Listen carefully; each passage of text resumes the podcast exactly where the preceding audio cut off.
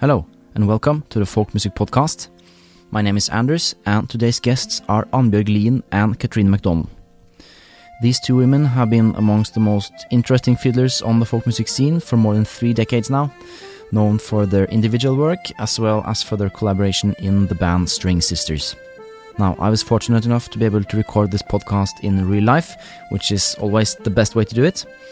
I got to speak with Annbjørg and Catriona after a long day of rehearsals at the Norwegian national folk music venue Riksscenen. And um, I have to say, I really enjoyed this conversation. These two women are just a wealth of wisdom and inspiration.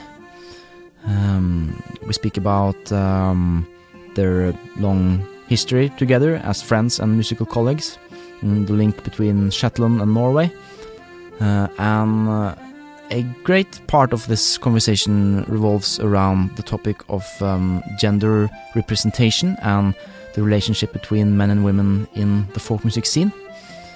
Uh, and this is obviously a very hot topic these days for good reasons.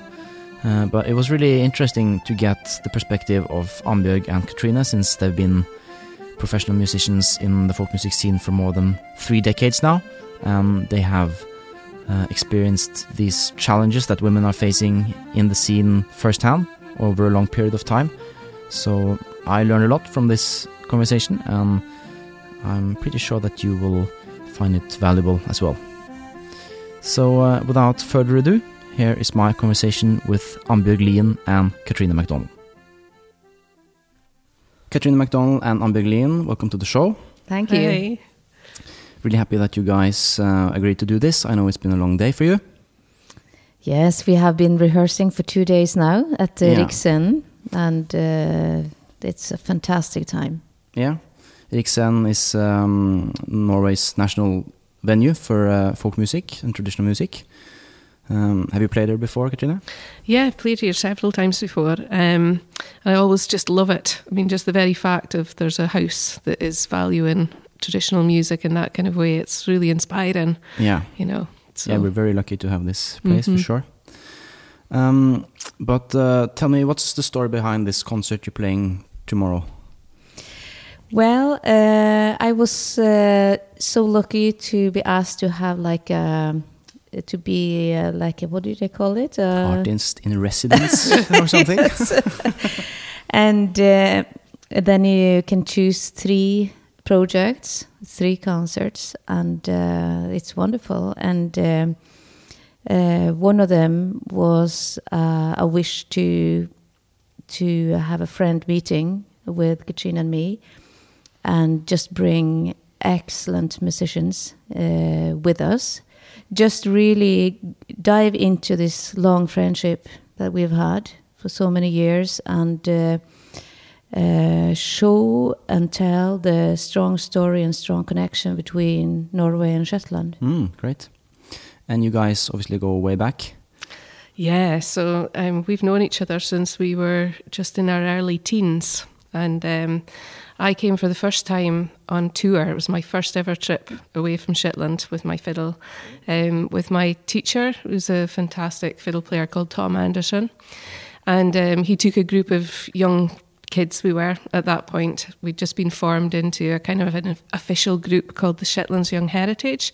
We were going to go and play our own tunes um, and just show people, I suppose, what the young people of Shetland were doing. And so did you visit several countries or was it just so Norway? just Norway on that tour. It was 1983, 89. 83, I think. Was it? Yeah. Yeah. Um, and so we came over, and it was actually Tom had sparked up a friendship with um, Knut and Hauk Buen. Oh, nice. Yeah, so they had met each other and really had a really deep connection.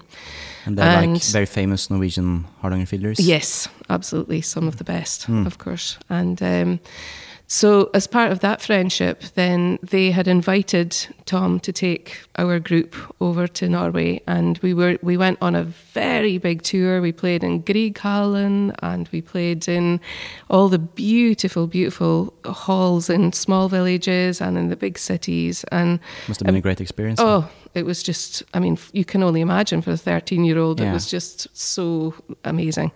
But anyway, one of uh, the places we played was in Måløy on the west coast because Måløy is twinned with my my uh, town of Lerwick, where I come from in Shetland. Of course, that goes back to the Second World War connections with the Shetland bus. And um, we played in uh. And when I walked into this hall, there was this fantastic um, girl playing the fiddle, just like crazy good, um, up on stage. And of course, that was Annbjørg. And um, th- it was your father, wasn't it, that invited us the next day to come to your house? Yeah, because my father uh, uh, run then um, uh, a spellemannslag that we say in Norway, like a group uh, of young kids called Mål Trosten Spellemannslag. Yeah. And uh, he have heard that uh, Tom Anderson was coming over and the Young Heritage, and uh, uh, he just invited them to our house, and uh, uh, we were just meeting, get getting some new friends from Shetland that we have haven't heard about before, and and immediately felt uh, the connection and uh, and built really strong friendships. So those kind of meetings are really important Mm. and uh, of huge value. Which maybe you kind of met through the music in a way, because I suppose being so young, you, maybe you didn't maybe you didn't speak English that well. at the Not We at did- all. We no. couldn't speak No. to each other. We we were, and of course the adults. They were so clever.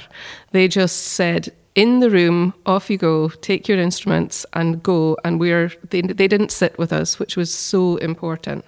And therefore, we had to find a way to spend the time together, and we couldn't chat together at that point. Mm. So it was we just played and played and taught each other tunes, and I That's mean it was nice. such a strong meeting. Um, and I just think very clever from the, the adults. I think they could see that, that we we just needed to be left. And I mean, I don't know Annbjørg for you, but you know, in my tradition, my my group of friends that I was playing with is one of the first uh, generations of children who played this music. There was a kind of a broke, slight break in the tradition. So Tom, And, Tom um, Anderson was kind of the the person bringing Yes. the link between the old and the new generation. Absolutely, he was with his teaching that he was doing, and so you know, I didn't have a lot of other people that I knew that was my age that played, just apart from the people in my group. So to go and see, whoa, in Norway they're doing the same thing, and there's a group of people there, and um, and then of course Tom and your father, uh, Jan, they they kept in contact. They they started a, a kind of a writing friendship Yeah, through the years. and uh, that was the same with Moltrosen as well. We haven't met that many others at that uh, time, that No. age. So, and this one was uh, a group from another country, you know. So it was really a huge uh, meeting, and also the special uh, about it was that it was a lot of uh, us that were um, uh, girls. Yeah. So that was the first kind of meeting with another group with a lot of girls in it Mm.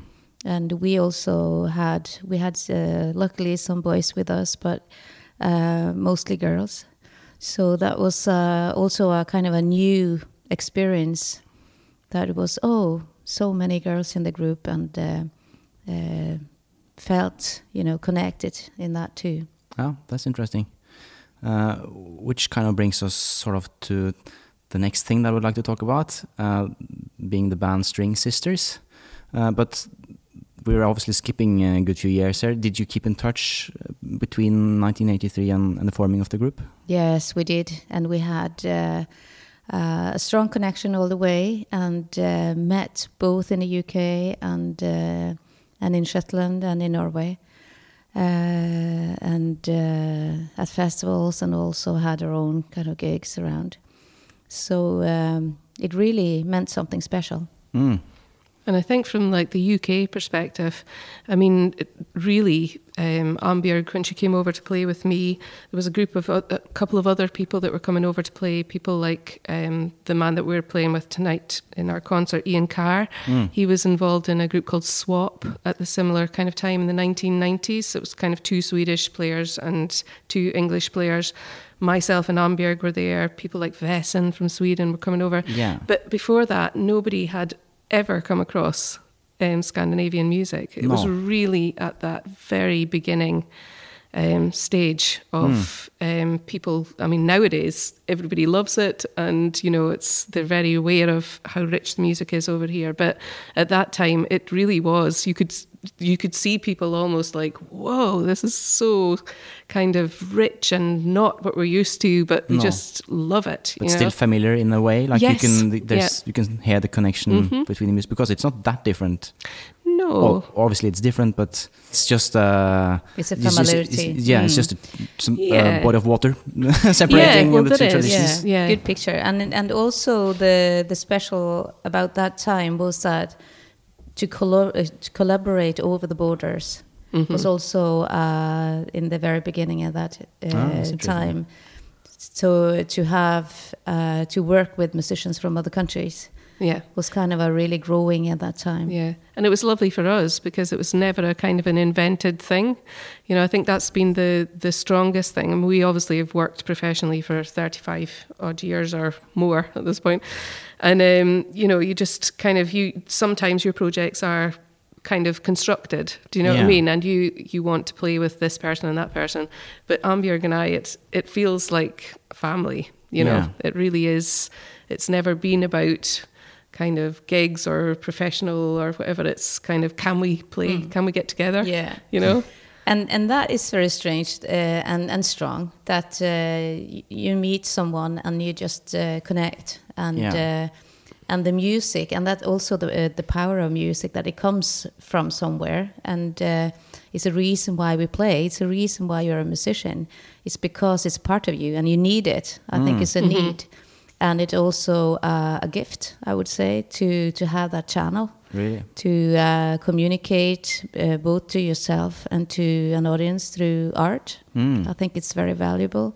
And um, when you when you start with a friendship, then the music is just always connected. And it's an added extra. It's just a fantastic yeah, Yeah. place to meet um, and things. But yeah, so we have worked, you know, all all through the time, through the 80s, 90s, up until kind of 2000 is when String Sisters Exactly. started. Yeah. And I mean, sorry, I just find myself as I get older, I see how valuable these like long-term musical re- relationships really are.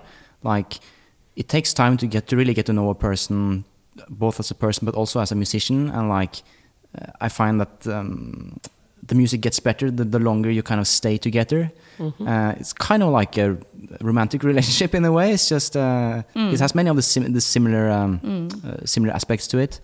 Um, it is a relationship. it can also be Yeah.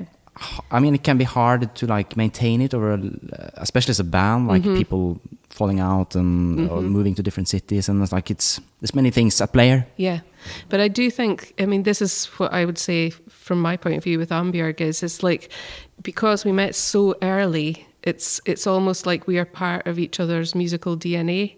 You know, it's not like we had become whoever we were going to be. Do you know what I mean? And then we met each other. Yeah. You know, it's our very elemental kind of beginning years we spent kind of working it out kind of together and separately and so I think you know the- we sometimes when we play some of these tunes, it's like, oh, we're going right back to that first day. You know the the polkas from you know Shetland, these little tiny tunes that we played and things like that. It's just, you know, it's, you don't always have that kind of history, and that's No. the thing that that really is so special. I think about certainly our time together. Oh, that's interesting.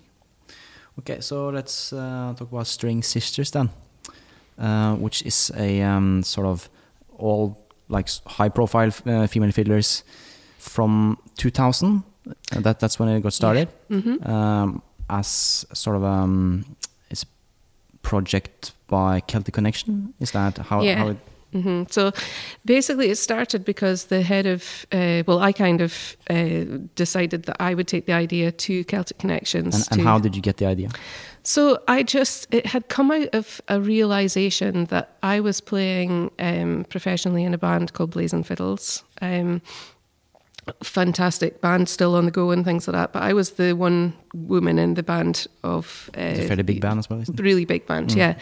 um, wonderful male peers and things like that. But what tended to happen at that point is is that festivals, if they had, you know, one of us, one of the string sisters was at it, we were ticking a box for that festival. It was like, okay, Catriona is here with the blazing fiddles. Okay, you know, female fiddler So box female ticked. fiddler Uh-huh. box ticked. Okay. You know, so we wouldn't have Catriona Annbjørg, Mairead, Liz Carroll. You know, that at that point in time was it was just not going to happen. And I, I'm not saying it was a, a you know a way to keep women out. It was just historically the way things were seen. You know. Um, at that time, so I was getting so frustrated because I knew these women were my inspirations, the role models, Liz and uh, Liz Carroll and Mairead Ní Mhaonaigh. I mean, for our generation, are you know, goddesses, you know. Mm. And but you never got the chance to play with them at festivals because They played you a know, they were festival? playing in a Ah, different that's festival. Yeah. so then I had this idea. I think it's time to get these women together. And I mean, we didn't want to be an only kind of female band. You know, we have our string misters, as they as they like to call themselves, um, a fabulous kind of four piece that are so intrinsic to the whole thing. But the the fiddle lineup are all all women Yeah. players. yeah. So so who was in the original uh, fiddle lineup? So there, well, the original one, we only have one person who's um, Yeah, kind of so changed. Emma is the only new- Emma, yeah. Although she's been there for Yeah. for so long now that you know it's But Natalie MacMaster was in Yeah. the first kind of show. Yeah. yeah, from Cape and Breton. uh, but the last uh, decades it has been the same Yeah. gang. So we landed. yeah. It was kind of a uh, not a testing project, but it was like we were put together, and and uh, all of us just wanted to do this again because of this kind of not idea of being women, but just we had the same story as women, being the only woman in a male's band or being the only woman uh, on the road, uh, and. Um, to meet others from other countries that ha- had the same experience. Yeah.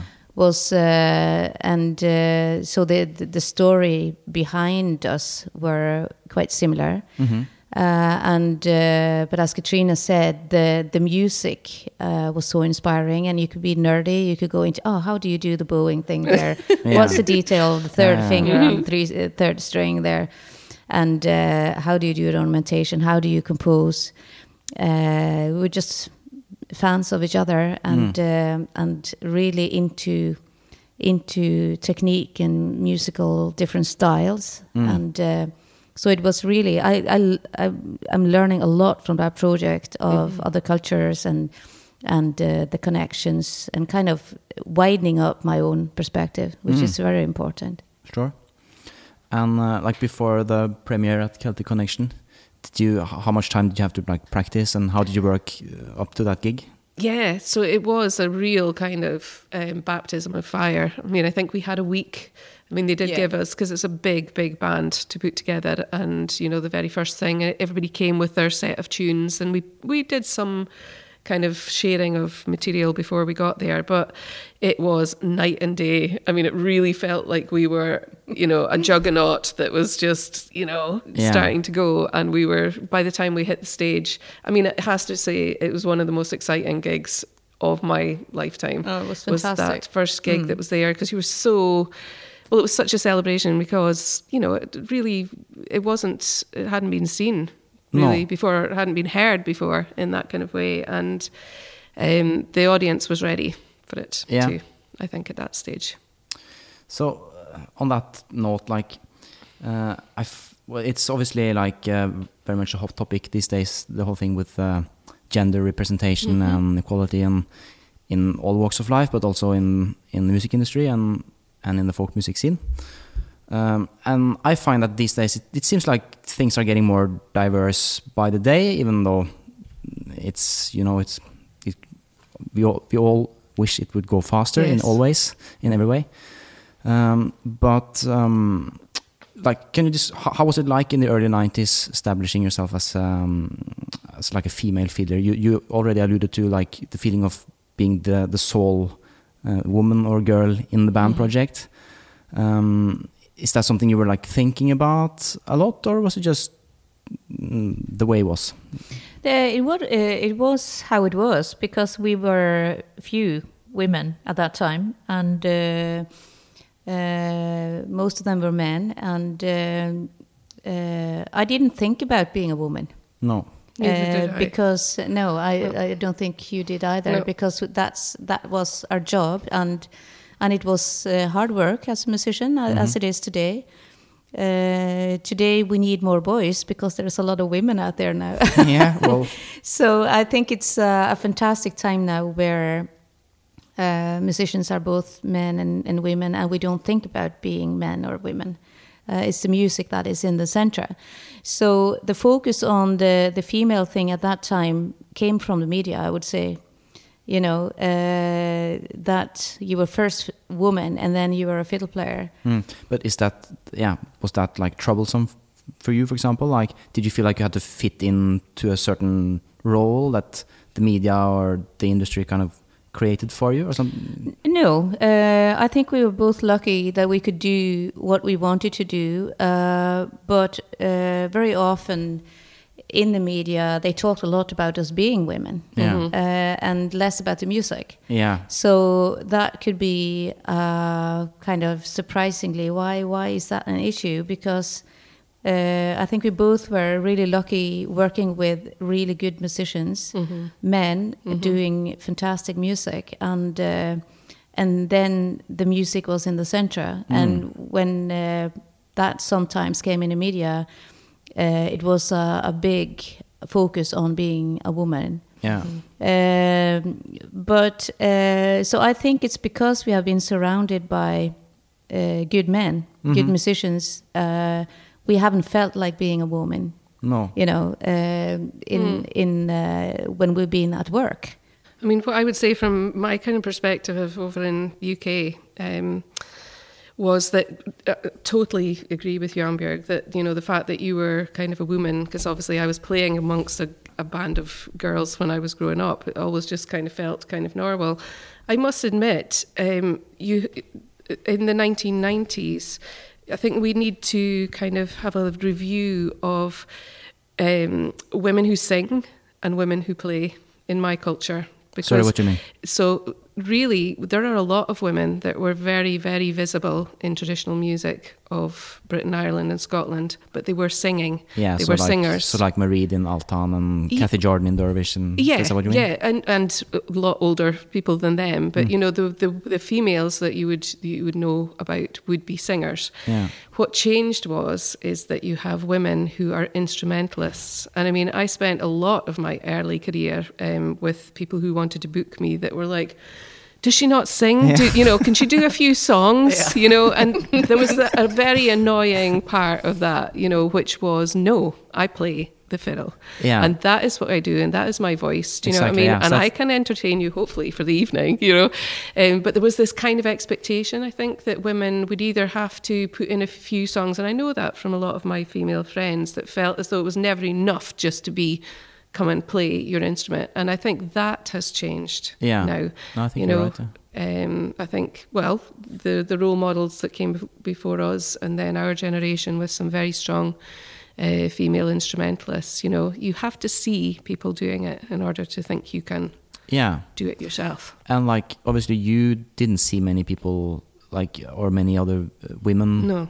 playing the fiddle in a band like No. was there any like in did you have any like um, people you could uh, identify with in the generation that came before you Oh yes, I had. Uh, uh, in Norway we didn't really have the tradition with bands in the same way as they did in uh, in, in, Ireland, Uh, in Norway, we uh, at my time uh, we had Susanne Lundeng. We were at the same time. So uh, and before us we had uh, Hundalstausene Yeah. and uh, within folk music. So there were absolutely groups and uh, and uh, but with band and stuff it was maybe um, not that many. Uh, and uh, but in the t- traditional the Hardanger fiddle playing, there were absolutely women before us, like Christiane Lund, uh, Yeah. which uh, the fiddle I am using now, Olav G. Uh, Helland fiddle from 1898, Mm. uh, was her youth fiddle. And uh, I remember when I got that as a stipendium, I think that was in the 90s too. Um, that meant a lot to me that it was actually owned by Christiana, which then was, uh, who was one of the few Hardanger fiddle female players before me, Mm. and she was uh, excellent player, of course, and uh, a strong woman, and was all, um, uh, very often a judge on the competitions, and she had the kind of respect as a female fiddler, Mm. and that was uh, many decades before my time. So the, we just, uh, f- from my uh, perspective, it was these kind of few names that we could lean on or be inspired by or together with. Um, but I think at that time, uh, going in with a band doing kind of contemporary folk music was uh, not that much done in uh, in Norway. I think you guys in the UK were We earlier out, and revival, also yeah. the rest of the Nordic countries.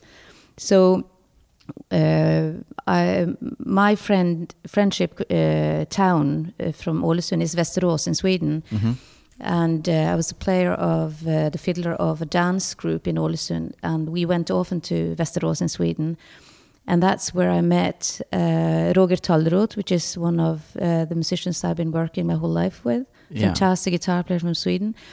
And uh, I think I was maybe in my teenagers and uh, maybe 13, 14, first time I went over and experienced to play Hardanger fiddle together with a guitar. Yeah. It's actually possible. You know, it's It not only uh, made for uh, like a solo traditional, uh, he could do anything. so it was, uh, I think the, uh, the early experience of that the field is huger than uh, we have at home, and Mm. it's a lot of jewels out there. Uh, if you just dare to cross the country or dare to meet people and uh, and meet the cultures, I think um, I think the early experience of that uh, gave the strength and the the um, the strength to kind of believe in what you're doing as a woman Yeah. and also as a fiddler and and doing what your heart uh, your own heart wanted to do uh, and not what the others wanted you to do Yeah. And Uh, you were also a pioneer in, in many ways, like in the 90s, with, like, as you said, we didn't have the, the same tradition with bands as they did in the, our neighboring countries. And, and also you being like a, a young female fiddler, like, uh, yeah, you must have had a really, uh, a lot of faith in yourself and in, like, the music that you want, wanted to, to share. And Well, I think it's quite simple. Uh, as we started this conversation with, I mean, I grew up with parents that listened to Hardanger fiddle music from I was born. Uh, so I was used to uh, listening to Hardanger fiddle music at home, and and uh, my parents said when I was five years old, I had one wish, and that was to learn to play the Hardanger. So I think it's something that you just connect to. You don't think Mm. it connects to you, and uh, this is how I breathe yeah, you know and uh, and from then uh, you meet uh, good friends and uh, colleagues and it has to be said i mean it was a lot of critic at that time and we both have had that but um, a critic for like uh, doing folk music in new In ways. ways. yes yeah. yeah, Mhm. and don't uh, Quite predictable. Uh, Oh yeah. yes but but uh, but the the strange thing or it's not strange at all is that the the really good male Hardanger fiddle players for in in uh, in my country here was never saying one bad word it No. was the it was the people around them hmm so so that's uh, so for my sake I got really support from the ones that uh, was my idols mm. uh, which were men. They were all Mhm. men uh, at that time, uh, and they kind of supported me when it was Mhm. uh, the wind was really blowing. Yeah. Yeah. So I suppose that must have been valuable. Yeah, and then that is then then you just. Uh, uh, but I think again, the music is the reason why. Uh, uh, why we know that this is the right thing to do Mm. because Mm. it's the experience, the connection to the actually music and the instrument that is um far more deeper than uh, what people think. Of course, it's challenging to to be in the storm, but it is. In the end of the day, you know that it's too late to do something else. Yeah. you know, because you're connected to it, because it's such a deep love to in in in what you're doing, and Sure. and I think also when I'm teaching uh, today, uh, it's a very important question. Like, why do you do music? Mm. because uh, along a, a lot of uh, musicians today, no matter style, I think is very following the music industry and uh, have very short time in kind of being uh, get the experience of just play and the experience of communicating with an audience uh, and really fast want to make your record and out tour uh, doing tours and and uh, get your name out there and Yeah. this is not what it's uh, about you No. know that will come as a result of your deep love to why you have to be a musician because it's hard work Yeah. Yeah, I mean, yeah, the industry has changed so much over the time Mhm. that, that, that you've been uh, part of it, obviously. So I was just gonna say, like, I- think it's really interesting to reflect over this whole role model thing because I, I mean, I, I know that I have a potential blind spot in that I'm like a white man and like most of the people that I've uh, aspired or looked up to either in the jazz scene or the folk scene, they've been looking like me Mhm. basically. Uh, and also like m- most lead actors in Hollywood films and stuff were also like me. So, uh, um, yeah, I think it's easy for uh, sometimes to like um, to miss that, to not really see how other people who are in the minority. Um, so I think that's something everyone should aspire to, Yeah. like. Uh, And I think it's important in today's terms. I mean, I, I'm actually an academic as well as a player, the same as Annbjørg. And my kind of studies are looking at the way women's histories have been told. Hmm. And so, really, I mean, that's very fantastic that you've identified that you frame your world in a white male way. But, Um, but and- it's and not something I, I'm, I've been aware of until recently. no, you know of what course, I mean? of course. But then the moment your eyes are open to that, that you realise that history has been told through that frame. And so now is the time where we can get into the diverse communities, you know, and myself, you know, going into my own tradition that to all intents and purposes, I was told that there was only one woman that played before my generation, a woman in the 1920s. Yeah. I could never get my head around that. I was thinking there has to have been somebody else that played.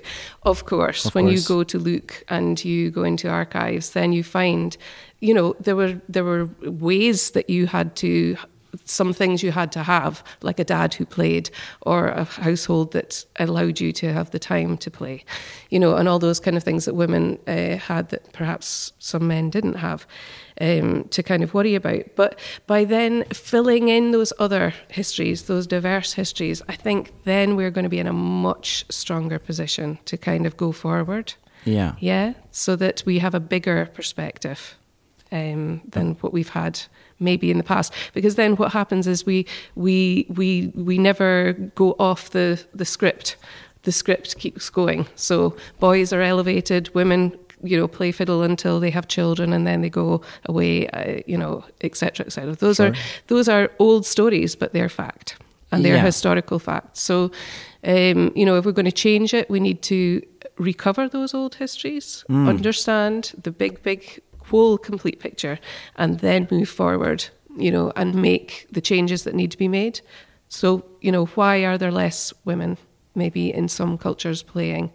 Where where are they being put off? Somewhere Yeah. along the system somebody has kind of gone oh I, i'm not going to do that. Do you know what i mean? So, or so what do you think is like the main uh, issues these days in the scene? I mean, from I can talk from the kind of UK perspective. I mean, there are so many issues around, you know, what happens if you get children. Yeah. You know, I mean, it's the classic disappearing act, is what we would call it. You know, that you have people who play on exactly the same level as their peers, but at some point in time, somebody has to stay home and look after the children. Yeah. And this festival scenes maybe do not have creches, they don't have nurseries. You know, there are practical things there. You Mm. know Exactly. um, that would make uh, the scene happen. And if we're going to start looking at gender balance in festival lineups, um, I mean, it wasn't too long ago in Scotland and England and Ireland that you know nobody gasped when there were no women on the on the No, lineup. that- Whereas that- nowadays. I think people Yeah. are thinking now. So, but then we have to change some of the environment. Yeah, yeah, that's that's interesting. Like like um like what you said earlier about being uh, so many girls and young women playing these days, and maybe not so many boys anymore. It seems. Um, that's my impression as well. But it seems like, as you said, uh, Catriona, once you get to a certain level, Mm-hmm. uh, if it's age or if it's like a level of of professional, professionality, Mhm. then the, the balance kind of tips Yeah. the other way again. And like as you said about the festivals, I'm actually a part of a festival, organizing a festival as well, and we're obviously very aware of, of the gender representation in the Yeah. festival. And it, it's surprisingly hard, actually, even in the Norwegian scene, which I suppose must be one of the most diverse scenes in the Mhm. world. Uh, it's surprisingly hard to, to get the balance right. Mhm. It's going to take time. But that's the thing, it's not instant. This is going to take 10, 15 years. But the moment you start putting in that awareness of gender balance, then you have these young people that are 10 now, the young 10 year old girls that go, Whoa, I will be able to do that. Do you know what I mean? They're not kind of editing themselves out of a story that looks like, Well, what's the point? Because when I get to that level, there are nobody like me there. No. So it's it's not an instant thing, but It's kind of the chicken and the egg kind of thing. Yeah. Like uh, you need more. Yeah, it's We're just a, getting as. Catriona says, a process, Hmm. awareness process. So, so if you kind of put that on the table uh, as a thing you have to be aware of, uh, and uh, and and uh, kind of plan a festival or plan the logistic around that, you can actually bring your kid or um, whatever the needs are for Mm. a woman. Uh, it will slowly change. So then it's only time that is working Mhm. towards that goal. Yeah, Mhm. it seems like it's going in the right direction anyway. I think it is too slowly, of course. Yeah, but well. yes. but you can also see we'll that in, it. in other musical styles as well. It's not only folk music. No. That uh, the girls are now coming, uh, you know, playing different instruments, and and also in the, I mean, there are female composers, there are kind of band leaders. Uh, they arrange music, uh, Mm. which has been really a male field. Mhm. Yeah, Uh, so it is um, uh, kind of awakening on that level too. The trust that a woman can be a, a pilot, fly a plane. yeah, Yeah. So you kind of you have thousands of those examples. Like, oh my God, can can can a woman fly a plane? yeah. You know?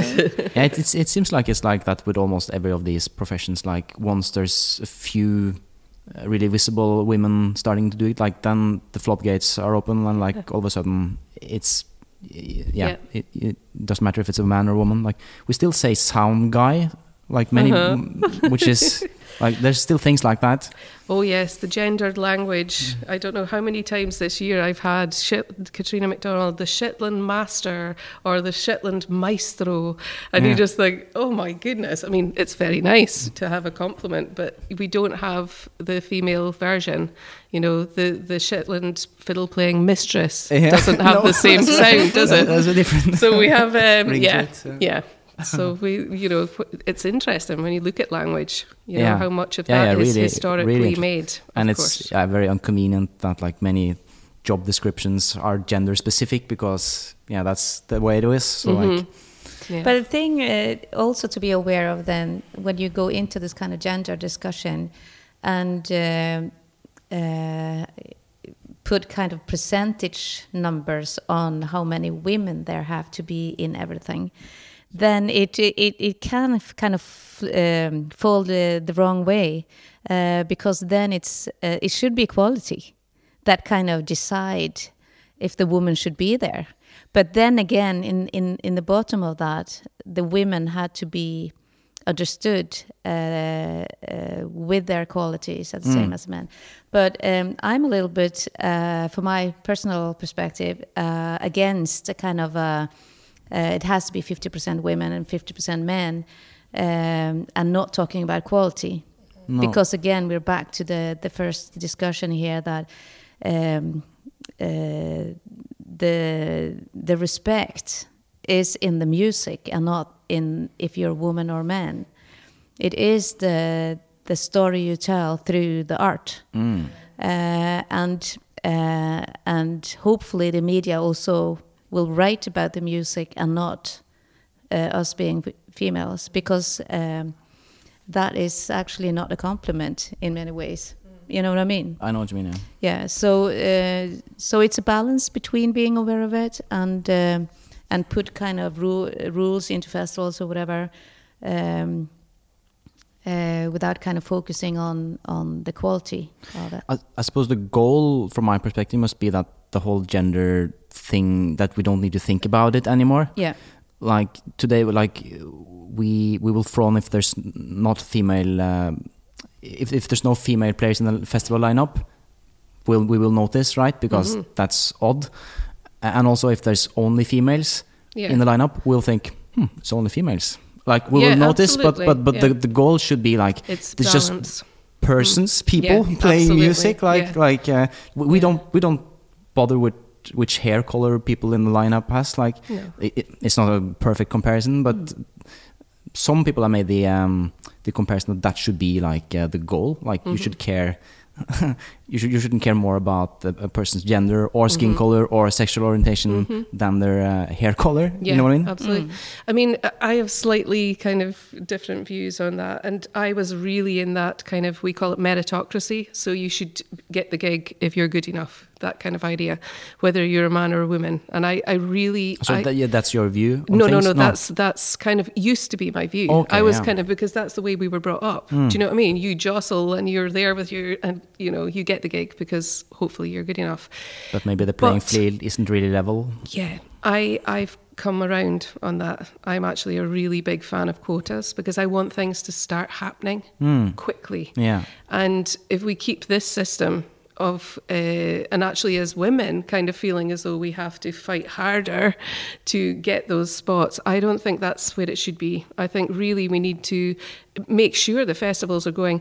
You know why can we not find 10 women to to make match the other 10 guys that are on this festival? Because we don't have the 10 small 10 year old girls getting what they need. No. do you know what i mean? So over i think the next 10 years we can stop thinking about that. There will be quality There is quality i mean out there it, there are many many women that could be filling festival slots but it's almost like unless we make an intervention you know and that's what the quota thing is we can keep doing the same thing over and over again you know um, and i i really i can't wait that long No. no, but I, I totally agree with you, and and that's part of, of the awareness process. Yeah. yeah. So it's a kind of a It tool for starting that process. Yeah, Yeah, which so. is good. yeah You know.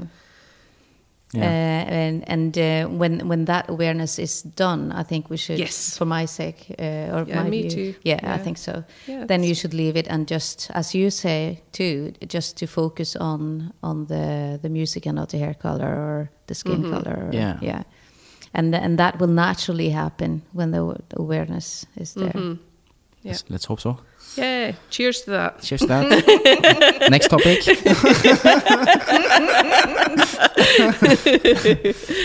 no, uh, I'm not going to keep you all uh, night because we already spent more time than I planned. But uh, just quickly about the link between Shetland and Norway, music-wise.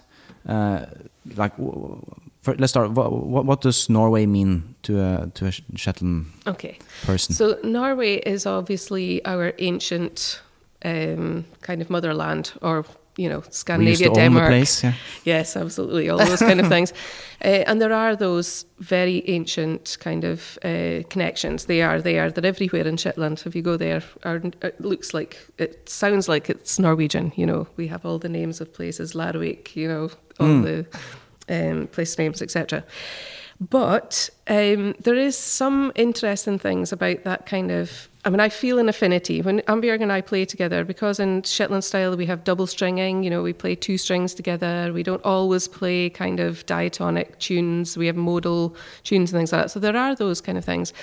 But there is a little bit of contemporary myth making that goes around it. And I do think that is important to understand that we have to um, not just think that we are absolutely, you know, connected. You know, there was a big uh, Viking revival in the 1800s where um, a lot- Viking revival. so, so Viking revivalists, so Victorian uh, people in England and in Scotland fell in love with this idea of Oh, the. Old North Kind of romantic uh, yes, thing. the yeah. romantic thing. So in my place, we have a festival called Up Helly Aa, which has been going on since the very beginning of the 20th century. In my town, there's no women allowed in it. You know, it's very much conventions What? around. Oh yes, so don't get me started on that. anyway, yeah, but um, yeah, it's but it's men dressing up as Okay. Vikings, and we have a big galley ship, and and it's fabulous. It's one of the best festivals you will ever go to, but it is complete and utter confection. You know, it is made up of this little bit of ancient history and this bit of Victorian dress up, and Yeah. you know, so there's that element of it, and I think we have to we have to understand that. What I would say, my real interest was um, in uh, 2018. I kind of went in the steps of a man called Arne Bjørndal, who's the big name over here, the hmm. collector, and um, he did a lot of transcriptions of Hardanger fiddle music in the early 20th century. And he came to Shetland in 1949 to hmm. find the old music. Ah, um, oh, really? And he spent a week there with lots of Shetland players and things. And the newspapers in Norway thought it, the big banner headlines are Bjørndal finds old Norwegian music in Shetland. If you actually read the project, he didn't quite find that. No. You know, he was very realistic in that he could hear the echoes. You know, we are the same people. Of course we are, you know, but it's not, you know, it, we are also different Yeah. too, and that's okay. you I know? think I, I think it's just. Uh, I mean, this is a huge part of Catriona's PhD, so she's uh, really an expert on this field, Mm. which is really interesting uh, Yeah, I have to research that it. she's doing. But uh, it is, I think, it's as simple as we are by the ocean. Yeah. Mm. and the boats have been going in and out uh, from Shetland and from west coast of Norway, and of course there were music, and uh, the people met, and through the war it was a really strong connection Yeah. between the countries. Uh, so there is a, a, a huge love uh, through that uh, war history, and uh, but uh, so it's just people have met Mm. over the over the ocean, and uh, and uh, of course they are just influenced by each other. So uh, and uh, when you have the when you have the the coast in Norway, the, the huge coast. Um, uh, over to uh, to Europe, uh, the influence can come both that way, and it could, it could come from the whole the whole globe, Of course. you know. And people have been moving. That is a tradition all over the world. Hmm. So uh, nobody owns any music. No. But what I would say about the North Isles, which is Orkney and Shetland, which were obviously the, the places that belonged to Scandinavia in the 1400s and earlier, I mean, there is this, we have a heart that is connected, you know, I mean, whether it's actual nowadays and things like that, but there is just this, um, we don't have that with mainland Scotland. You know, No. this is the thing. When you look at it from the perspective of the North Atlantic, you know, there are people in Scotland that have no idea where Shetland is. There are people in London that you have to describe where Shetland is. Really? I have never had to do that to a Norwegian ever. No. Hmm. Norwegians know where Shetland is, and I thank every single one of them for that. We want you back. yes, good. Take us back anytime you want. We're very happy. We'll be there. no, there is, there is a soul there, Oh, a yeah. common soul, and uh, I think it is because of the the history uh, that we have shared Mm-hmm. uh, in through challenging times, and uh, and also the weather and the temperature and uh, the way we live and and uh, um, the values. I Mm-hmm. think through the the North Mm. Sea, around the North Sea. Um, the the different values that we pick are are really equal. hmm very similar in, Yeah. in kind of way. And life was so similar, I think. Yeah. You know, life in Shetland until the oil in the 1970s was, I'm sure, very similar to, to Norway. Yeah, You know, people really living from land and, you know, the sea and the the traditions where bridal parties and, you know, yeah, the, the cultural things are the same. yeah. And both know. countries, like historically, being smaller countries kind of ruled by other countries in a way like Mm. So it, it- all the history is is uh, it's just building up those common uh, meeting points, you know, and uh, also poor countries and uh, and uh, rural areas. Uh, and then you kind of uh, connect to the music and use the music uh, in in different ways. Mhm. So, um but there is there is a, a really common soul in in those areas, which is uh, uh, incredible, actually. Mhm. Mm. great I, have, I haven't been to Shetland yet, uh, Oh, but it's definitely on my list Well, come on. honestly, you'd you'd have a brilliant time if you play music yourself. It's really you Yeah. know Yeah, welcome. I heard uh, the May festival is, is great Mhm. especially Oh yeah, this year, the first time in a couple of years that it's going to be live. I mean, it's such a lifeline for people in Shetland when you're living there. This is just That's know, the main event people- of the main year. event. You know, lots and lots of amazing musicians coming into the island. People live off that for the rest of the year. Yeah. You know, Yeah, so imagine. these couple of years, uh, the COVID years, it's been hard. I think you Mm. know for musicians who are living on the island and things to kind of just keep themselves g'd up. So this year's it's going to be the 40th year, uh, 40th anniversary this year. Oh, great. Huh? Maybe I'll try. Have to Yes. make yes, space the on, go. Okay, something completely different. Like um, you both, uh, you both obviously um, lived the life with traditional music, but I know you have a background as an opera Mm, singer a- as well. Yeah, I had a really brief dalliance with classical music. I mean, I, I'd never played classical music um, at all. I, I knew nothing about it, and I went away to to get a kind of a, a beginning course on to, to be able to go to music college. And I found in one year that I had a singing classical voice, and I got into the Royal College of Music in London. Really? And how old which, were you at the time? Um, I was 19, Okay. I think, 18, 19. And that was the biggest shock to me. I mean, I, mean, really that's- still now can't even believe that. I spent five years in the best school in, you know, the UK, Hmm.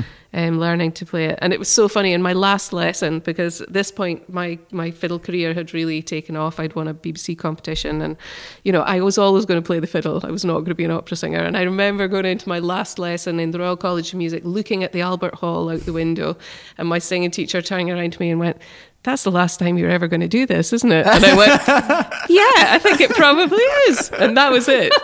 Apart from singing in the shower, yeah, every now and again Oh, that's really interesting. scaring my nine year old with my opera voice. That's good. But that, I feel like classical music and traditional music is kind of opposite ends when it comes to like um, learning and. Uh, Well, I grew up uh, doing both. I I did uh, classical uh, training from I was six to I was eighteen, sitting in orchestra, and uh, I really appreciated uh, the technique I learned and learned to read music and Mm. and uh, the fantastic classical music to be part of it and be part of like uh, operas and you know sitting in the orchestra and playing. It was for me that was really huge. But it, you come to a point where the technique, as you say, is really different, and and uh, I couldn't step. I, I remember the conductor was just like, "You." He was stopping the whole Oh orchestra. yeah, you, you, Don't you step. tap- you- Tapping your- tapping your your foot. feet, Yeah. and um, and also you know the the ornaments and the vibrato and kind of this main kind of coloring uh, tools for the music. Um, Were and you also just the- trilling all over Mozart? Oh, yeah. so, um, but I love the music. I remember I love the music, and also, of course, to learn that uh, that kind of uh, all about the world and the technique in in the classical scene. But uh, uh, when I came to, I think it was around 18 years, um, I felt them too different, so I had to choose. Uh, because uh, then you really want to dive deeper into the music and you have the age with you and the years of playing and stuff. Mm. So then I, um, I, I really took that choice of just leaving the classical and, and go uh, only with folk music. Yeah. But um, uh, today I'm happy I had that period, you know. Well, it does open up the whole kind of um, the notated side of music. You know, I mean, I, I was Tom Anderson and he was amazing. He was like a really old guy, but he was just, you must learn to read and you must learn to be able to tu- play tunes by ear. And that was the biggest gift. Yeah. Because, you know, I mean, of course, if I'd only ever, learned by ear, you would be able to play perfectly well. A lot of people do. But having that kind of idea of not being scared of the, the music, you know, and not having that barrier there as a traditional musician. Mm. You know, I've heard a lot of traditional musicians that are like, oh, you know, they get scared every time somebody kind of comes near a note, or Sure. and you just think it's just a it's a way to open, it's a key to lock more music, you know, more great music. So And especially like being a professional music musician, it's really handy to be able to, oh, to Yeah, learn tunes quickly and for projects and, Yeah, and stuff like but that. But also the I mean, to learning by ear is maybe the the main method Yeah. of all genres. To to sit by a master and to meet the person is. Uh, you, you will never learn about that in academia, so it's it's really important to to keep on that method and and the folk music uh, um studies around and also the the different styles use that as a method to to get closer to the the soul of the music. So, uh, so I think it's, um, but it's also uh, a tool into understand the history of of uh, the connection between the genres, because uh, we all know that the the big classical composers were inspired, Inspired, by mhm. folk music Yeah. all, all over the world, and uh, and uh, uh, was collecting music and, and used them in their uh, big symphonies. So, so it's it is connected, and I think who is kind of making these boxes? I mean, I don't think we need to do that. Uh, just to to see it as intertwined, you know, uh, with different dialects. You know, but but it's for sure intertwined. You know, just with different cultures, uh, inspired by each other, and and I think that's the main thing. Also, um, uh, as a composer, that we both are, uh, and um, to be focused and, and open about where do your inspiration come from? Because everything you write or kind of make in uh, of music is coming from somewhere. Sure. you know and that could be different styles of music. It can be different it could be a painting it could be a person you met but it all you're always inspired by something when you write music Speaking about um, inspiration, um, is there anything specific that inspires um, music making for you guys outside music? Yeah, uh, I I think everything is inspiring me, uh, as long as it's something that connects, that I connect to. Uh, very often emotionally, Mm. either people or uh, very often art, very often nature, historical stories, Mm. uh, and uh, I think it's very hard to find something with emotions in it that is not kind of part of the inspiration, uh, either really uh, clearly or unconsciously. Yeah. Uh, but we are ta- taking in uh, a lot of good stuff and a lot of bad stuff through the war now. It's really hard because you get so emotionally involved and you cannot do anything. That can make music, you know, uh, and uh, so everything. I think everything that connects to uh, is part of your inspiration when you when you write music. Yeah. Do you like uh, seek out inspiration sometime, or is it just Uh, I'm. I'm. Uh, then it has to. If it's like a concept album and uh, or a commission piece, uh, commission work, it could be connected to uh, either a festival or a theme of festival or uh, a theme of something, and then you have your research. And uh, like I did a commission piece for the Farsund uh, North Sea Festival, and then uh, the festival is connected to the North Sea and uh, and the story and uh, around it, the people and uh, and that is on the festival uh, is very often from the the countries around the North Sea. So that's one example of of uh, my research was then to talk to old sailors and uh, Yeah.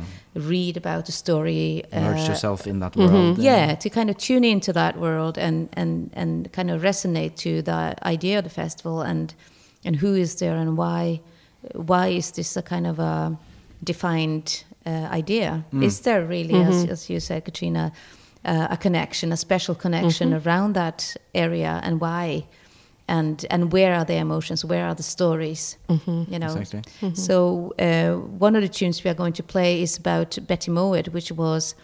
Um, a Shetlander. Uh, you can tell the story, you know. Yeah, so Betty was basically just a really normal old lady, very, very elderly lady who went from her house in the south of Shetland, mainland of Shetland. She was taking a boat up to Lerwick to sell her knitting. Okay. And um, basically, there was a big storm that came up, and the captain and his And the crew. and the crew basically were kind of uh, went overboard. Yeah. Yeah. And so she was left on this boat, basically drifting towards Norway. And she eventually, um, I don't know how long it was. It was one week, one and week. she she was there by herself uh, uh, in the in the bottom of the boat, and it was really rough weather. So one week, uh, just with some biscuits and some milk, and she drifted into into Lepsøya, which outside uh, Ålesund, where I come from, alive. Really? Mm-hmm. Really, really exhausted, of course, Yeah. but she was alive, and she was uh, taken care of by the the locals there, and stayed there until her health became better, and then she was. Um, uh, then she was able to go home to Shetland. She went home to Shetland, but meantime, she had become basically a celebrity in Scotland. She had, in Shetland, everybody knew her story, but in Scotland, she couldn't go anywhere. Everybody wanted Betty Mouat, this old lady from Shetland, to come, you know, because of this incredible story that was there. But I'd never heard that story when I was growing up. Mm, that was you one that of- took, took gave me the, the inkling, and then I read about it, and I've read in the the newspapers of the times since then. Um, but that just shows you how, in even in our islands, that lady's life has been forgotten in many ways. So that was a classic case of somebody, you know, finding that joy and and kind of emotion in that story, and really elevating her. So now Betty Mouat is back. Yeah, and she got a song, fantastic. you know, a, a tune. It's really good. So that's an example of that, uh, and that was a story that was given to me through that research Yeah. when I Yeah. was talking to the sailors. yeah, it's great. So, uh, so that's uh, an example of how it works. Yeah. But I think, like, um, I think we are more or less uh, inspired by the things we are emotionally connected to. Yeah. And I mean, what I would add to that is in the last couple of years, I mean, um, just being at home. I mean, I know this is, there's a very big spectrum of people who had to stop. They couldn't find their creative place. You know, it was too painful for them. I found it the complete opposite. I mean, I ended up being very prolific in the two years because, well, you had time there, but I was spending my time when my child had gone to bed to go into composing and to reading, and I just needed it. You know, Yeah. it it became like for me a really a way of getting through it, Hmm. which I just couldn't imagine what it must be like if you don't have something like that. Yeah, I think Do you know people what I mean? reacted very differently. Like I was kind of like you, I think. Yeah. But many people say that they stopped. Yeah, and that was right. They just couldn't do it, and I really, I mean, obviously respect that and everything, but um, it is interesting how that has kind of manifested. And I didn't, wouldn't have thought I would have been that type of person, but No. when it came to the kind of shutting down of everything, I had to, had to play and had to make something. Yeah, because Good. that's that's the keyword. Like the the emotion thing is so important, isn't it? For like basically making good music and good art. Mhm. Like you can't really force it. You have to you have to want it Yeah. in in some way. Mhm. But in, the- on the other hand, you, I've, I've never been uh, a musician kind of um, waiting for the inspiration. No. It's been hard work. Uh, and I think both me and, and uh, Catriona have been hard workers because we have had such a, a few hours. We have Mm. our kids and, and we also have been on the road.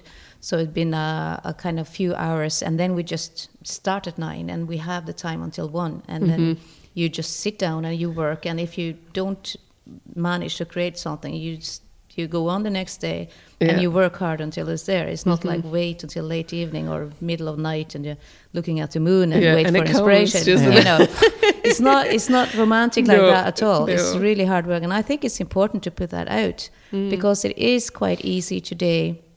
With, I mean, you have the studio at home. You can make your own record. Uh, it goes very fast, and uh, to kind of, it's important to connect to yourself again and and and really as you say, Catriona, you had the need Really, in that me, time. yeah. You had the need for the music, yeah. Mm. and then you're totally connected to the gift that we actually Mm-hmm. have to to uh, to uh, express ourselves through Mhm. music, and also for for for ourselves to Yeah. get the emotions out through music. Mm. So it's a fantastic therapy. Yeah. Oh my goodness. Yeah. And also to what you said earlier about like being grateful for this, Mhm. to, like especially for me through the pandemic, was it like a real uh, a good thing to have the music and or, or basically something to be passionate about. Yes. I think is the key word. Mhm. Doesn't need to be music, but f- No. for me, like music is is truly a gift. Yes, it is.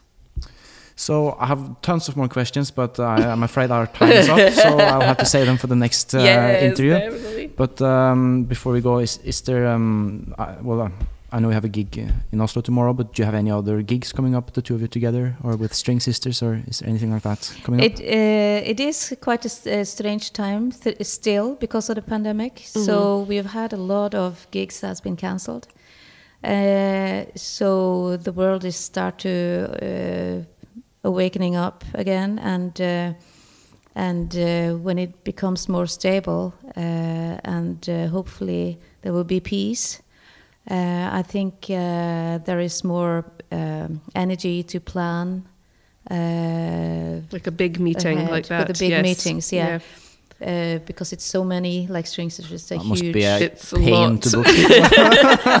yeah, but the will is there. I mean, my goodness, you know, we have we have connected so much over the the COVID times. You know, having late nights kind of chats together and things. We've really, really been a good kind of support group, I think, to each other yeah, as well. To, socially, and then then we are just friends. Yeah. So it's just, uh, but it's also, um, uh, yeah, I think that friendship and the the people. If you don't play, uh, we still want to meet. We want, Yeah. we need each other. Mhm. yeah. You know, and uh, I think that's the basic of uh, of everything, really.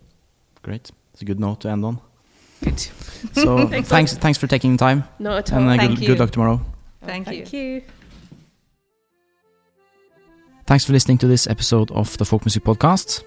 As always, you can follow the show on social media, and if you have uh, any ideas, suggestions, feedback, whatever, we're very grateful if you send them our way at thefolkmusicpodcast at gmail.com. So that's all for uh, this week, but uh, we will be back shortly with another great episode, so stay tuned. See you later.